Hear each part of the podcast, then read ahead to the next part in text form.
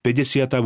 kapitola Prorocké školy Centrá vzdelávania a duchovného rastu O výchovu Izraelcov sa staral sám hospodin.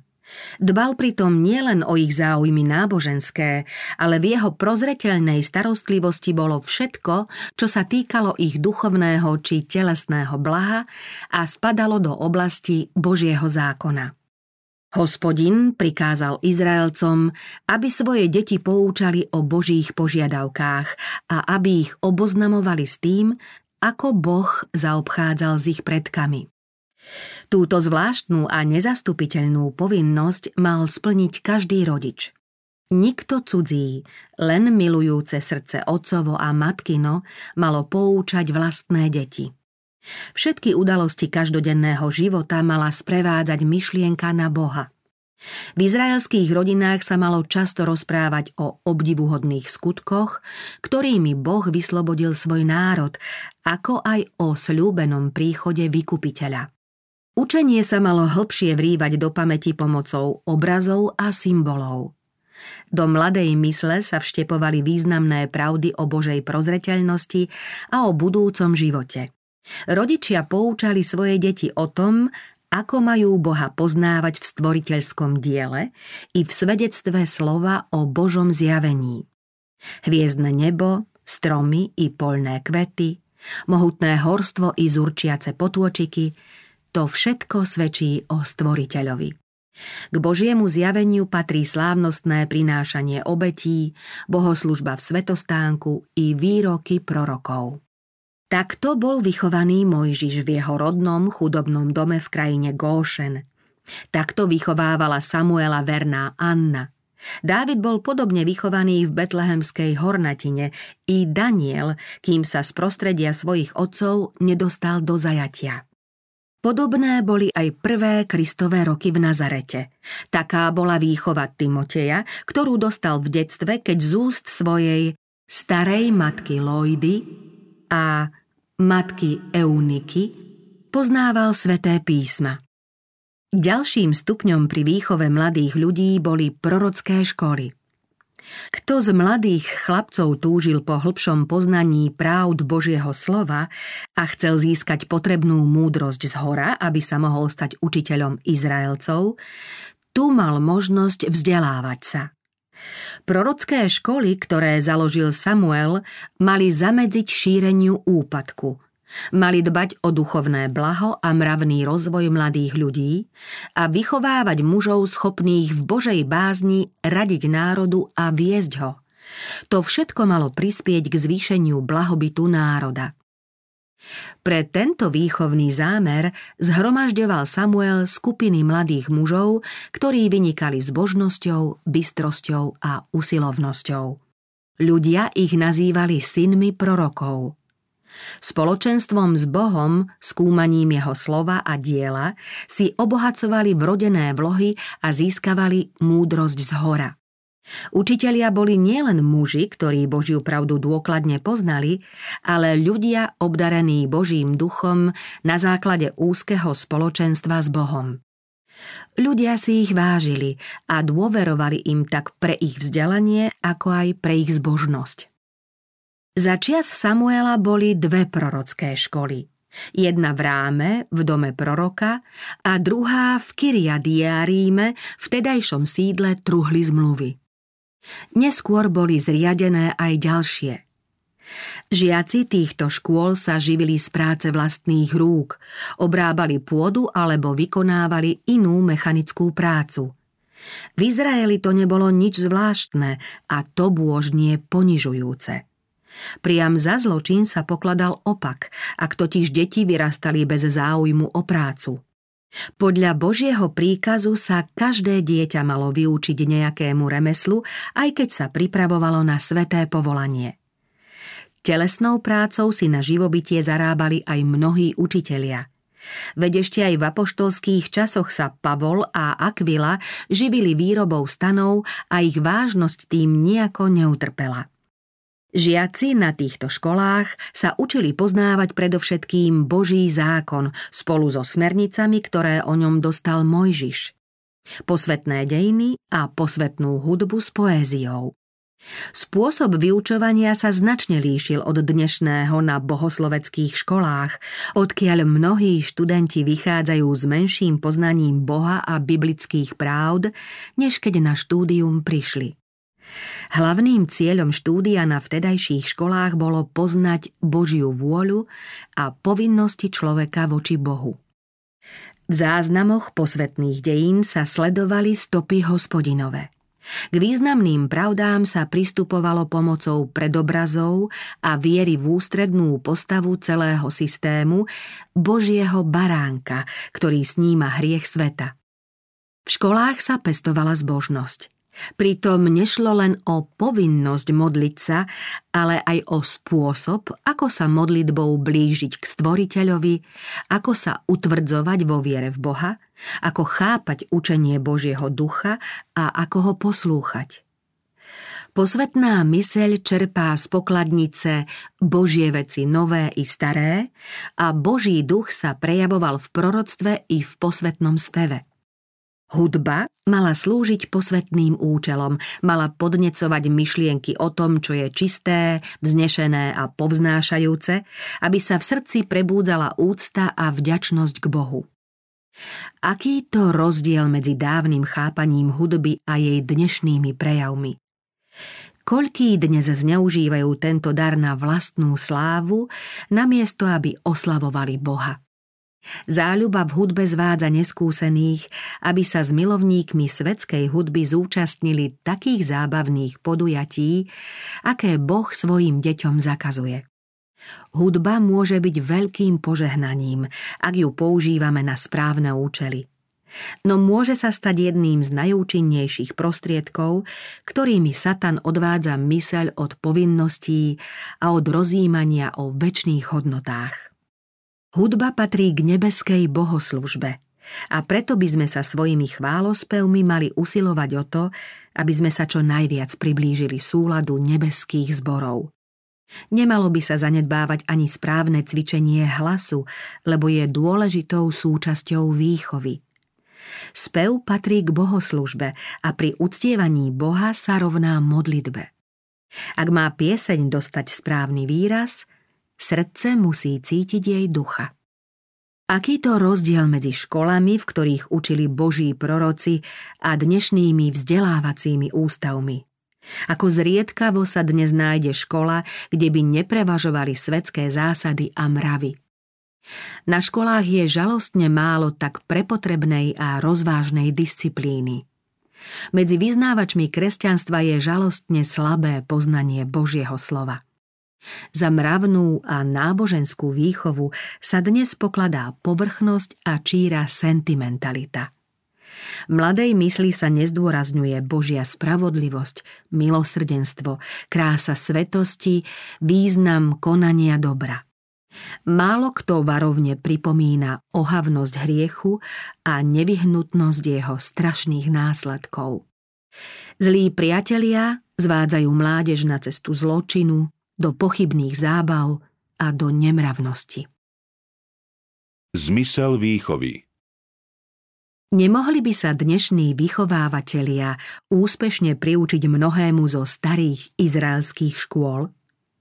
Ten, ktorý človeka stvoril, postaral sa aj o jeho telesný i duševný a duchovný rozvoj.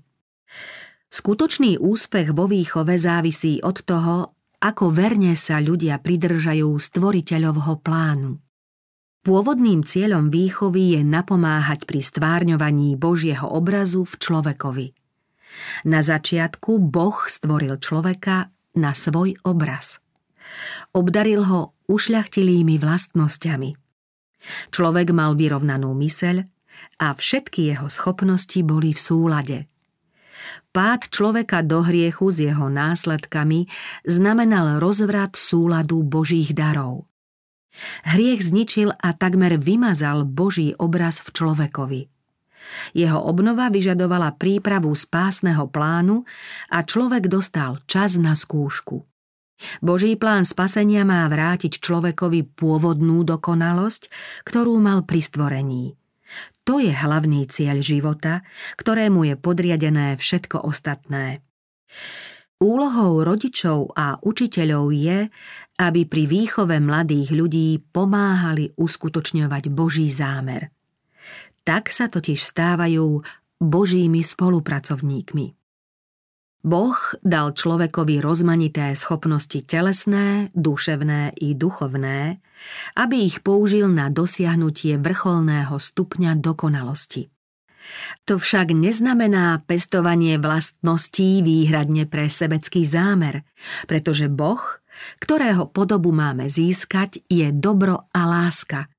Každú schopnosť a každú vlastnosť, ktorou nás stvoriteľ obdaril, máme zužitkovať na Božiu slávu a na povznesenie svojich blížnych. Len takto ich totiž možno zužitkovať tým najčistejším, najušľachtilejším a najšťastnejším spôsobom. Keby sa tejto zásade venovala patričná pozornosť, od základu by sa zmenili niektoré z obvyklých výchovných metód – Učitelia by prestali v žiakoch pestovať píchu a sebeckú ctibažnosť. Prestali by v nich podnecovať bojové súperenie a snažili by sa v nich prebúdzať lásku k pravde, dobru, kráse a k túžbe po dokonalosti. Žiak by sa snažil rozvíjať v sebe Božie dary nie kvôli pochybnému prvenstvu, ale preto, aby uskutočnil stvoriteľov zámer a aby sa v ňom stvárňovala Božia podoba. Namiesto kritéria svetských meradiel a sebeckej túžby po vyniknutí, čo samo vedie k zakrpateniu talentu, myseľ by sa mala upierať na stvoriteľa s cieľom poznať ho a byť jeho obrazom.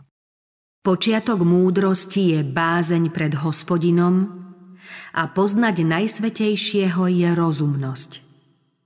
Veľkým životným poslaním je pestovať správnu povahu a základom každej správnej výchovy je poznanie Boha. Cieľom práce učiteľa by malo byť šírenie tohto poznania a utváranie povahy podľa neho. Boží zákon odzrkadľuje Božiu povahu. Žalmista hovorí Všetky tvoje príkazy sú spravodlivé. Z rozkazov tvojich zmúdrievam. Boh sa nám zjavuje v písme i v dielach stvorenia. Boha poznávame z kníh vnuknutých Božím duchom i z knihy prírody. Rozumové schopnosti sa zákonite prispôsobujú tomu, v čom sa cvičia.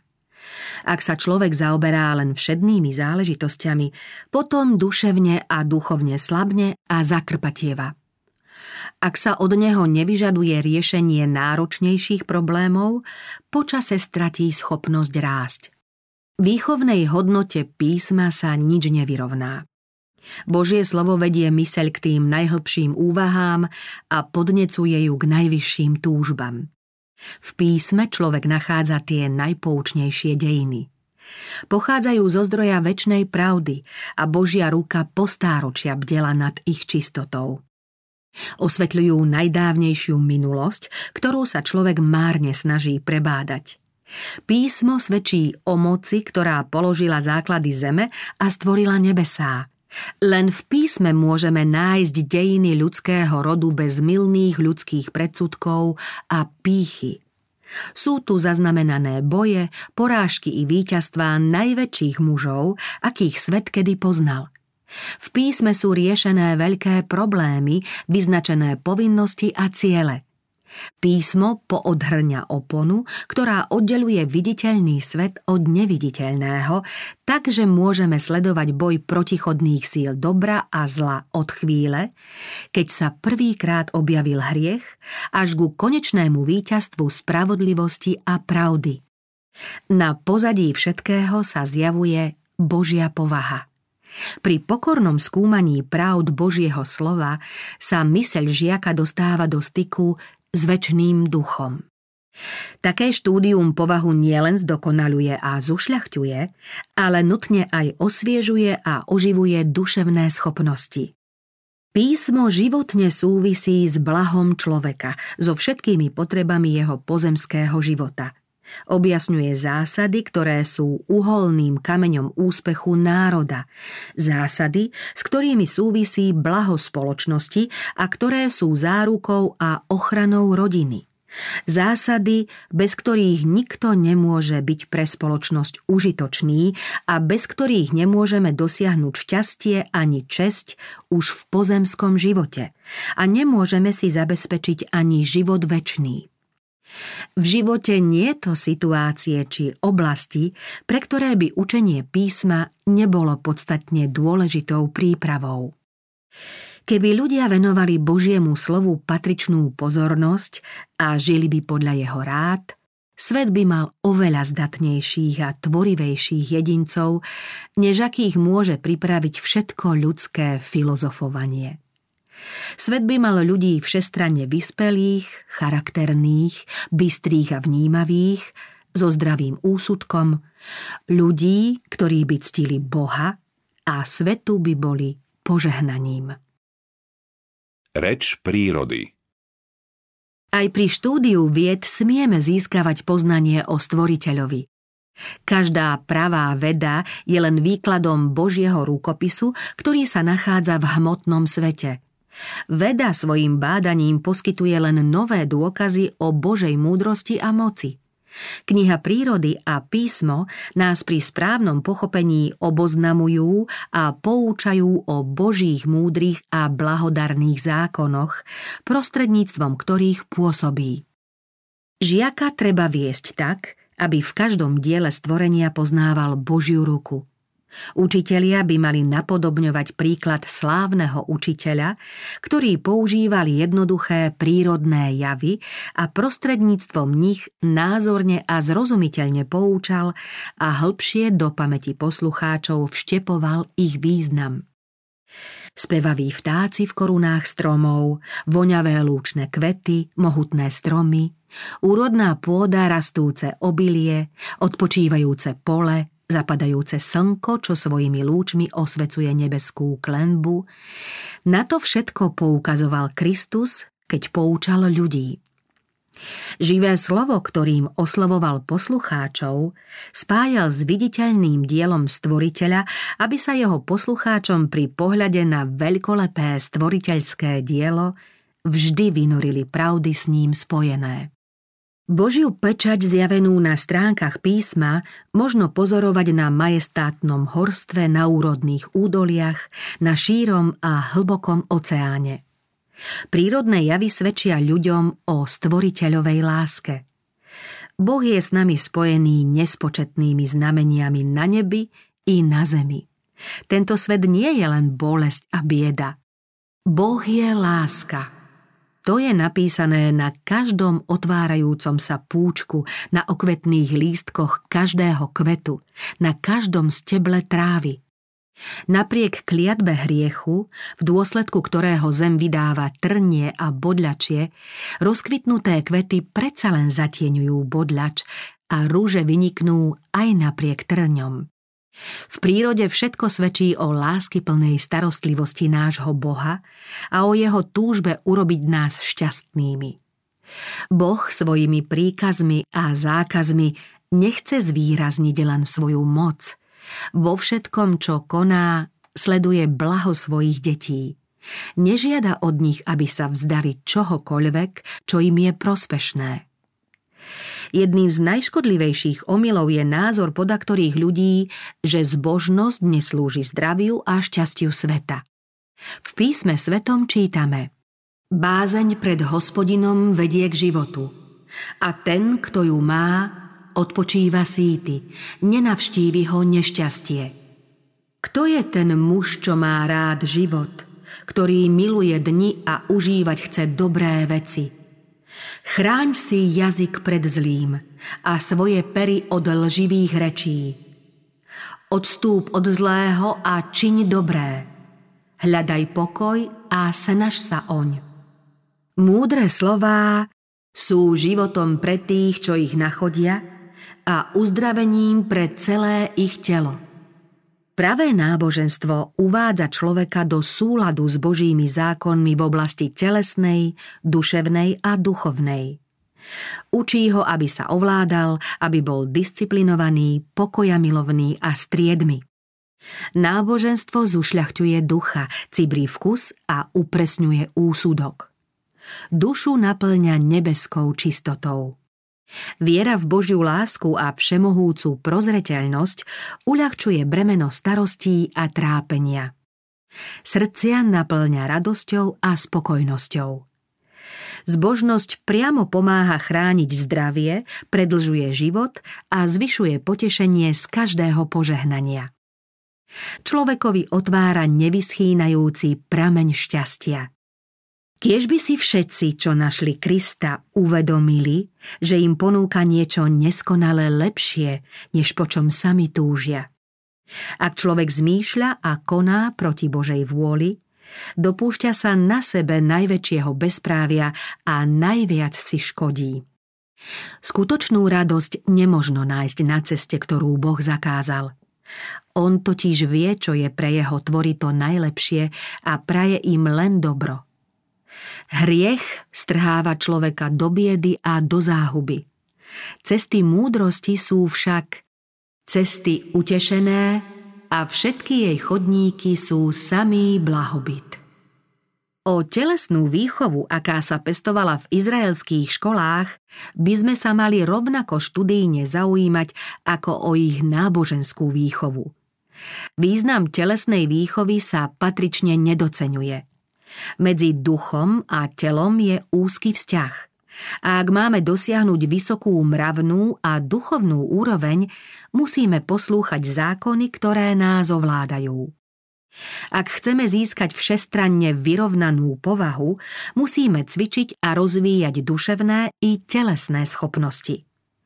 Aké iné štúdium môže byť pre mládež dôležitejšie než to, ktoré pojednáva o tom obdivuhodnom organizme, ktorým nás Boh obdaril a o zákonoch, ktoré nám pomáhajú zachovať si ho v zdraví. Dnes práve tak, ako to za dávnych čias robili Izraelci, treba poučať mladých ľudí o povinnostiach praktického života – každý by sa mal vyučiť nejakému remeslu, ktoré by ho v prípade potreby uživilo. To je nielen určitá poistka pre čas núdze, ale má to svoj význam aj pre rozvoj telesných, duševných a duchovných síl človeka. Aj pri istote, že človek sa nikdy nebude musieť telesnou prácou živiť, mladý človek by sa mal naučiť telesne pracovať. Bez telesného cvičenia a pohybu nemôže byť nikto celkom zdravý. Pracovná disciplína je dôležitá na získanie spolahlivej, tvorivej mysle a ušľachtilej povahy. Každý žiak by mal venovať určitú časť dňa telesnej činnosti. Tak sa stáva tvorivejším a získava zdravé sebavedomie. Mladých ľudí by to ochránilo pred mnohým zlom a ušetrilo od nízkych návykov, ku ktorým tak často vedie záhaľka. To všetko patrí k základným cieľom výchovy. Pestovaním cností, usilovnosti a mravnej čistoty sa totiž približujeme k stvoriteľovi. Veďme mládež k tomu, aby pochopila zmysel svojho stvorenia – Učme ju, aby ctila Boha a pomáhala svojim blížnym. Upozorňujme mladých ľudí na úprimnú lásku, akou ich miluje nebeský Otec. Na vznešené poslanie na tomto svete, na ktoré ich pripraví potrebná disciplína. A nezabudnime im pripomenúť ich dôstojné a čestné miesto, ktoré sú povolaní vyplniť, aby sa totiž stali Božími deťmi. Potom sa tisíce z nich s odporom odvrátia od nízkych sebeckých zámerov, prízemných zábav, ktoré ich až dosiaľ lákali. Naučia sa nenávidieť hriech a vyhnú sa mu. Nebudú to však robiť len v nádeji na odmenu či zo strachu pred trestom, ale z odporu k podlosti hriechu. Uvedomia si, že by ich zbavil potrebnej sily, ktorú im dal Boh a poškvrnil by ich poslanie ako mužov a žien. Boh nezakazuje mladým ľuďom zdravú ctižiadosť. Povahové rysy, ktorými človek získava úspech a úctu svojich blížnych, nezdolná túžba po niečom lepšom, silná vôľa, vytrvalé úsilie a húževnatosť nie sú zakázané. Z Božej milosti ich treba zužitkovať na dosiahnutie neskonale vznešenejších cieľov, než sú časné sebecké záujmy. Vo výchove začatej v tomto živote sa bude pokračovať v živote budúcom. Myseľ tam bude mať stále čo obdivovať a odhaľovať z väčšnej krásy Božieho diela, z dôkazov Božej múdrosti a moci, prejavujúcej sa v tvorení a udržiavaní vesmíru, i žasnúť nad nekonečným tajomstvom Božej lásky a múdrosti v pláne vykúpenia. Ani oko nevidelo, ani ucho nepočulo, ani do ľudského srdca nevstúpilo, čo Boh pripravil tým, ktorí ho milujú.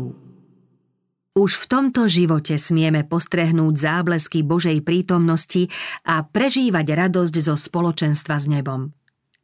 Plnú radosť a blaženosť môžeme však dosiahnuť iba vo svete budúcom.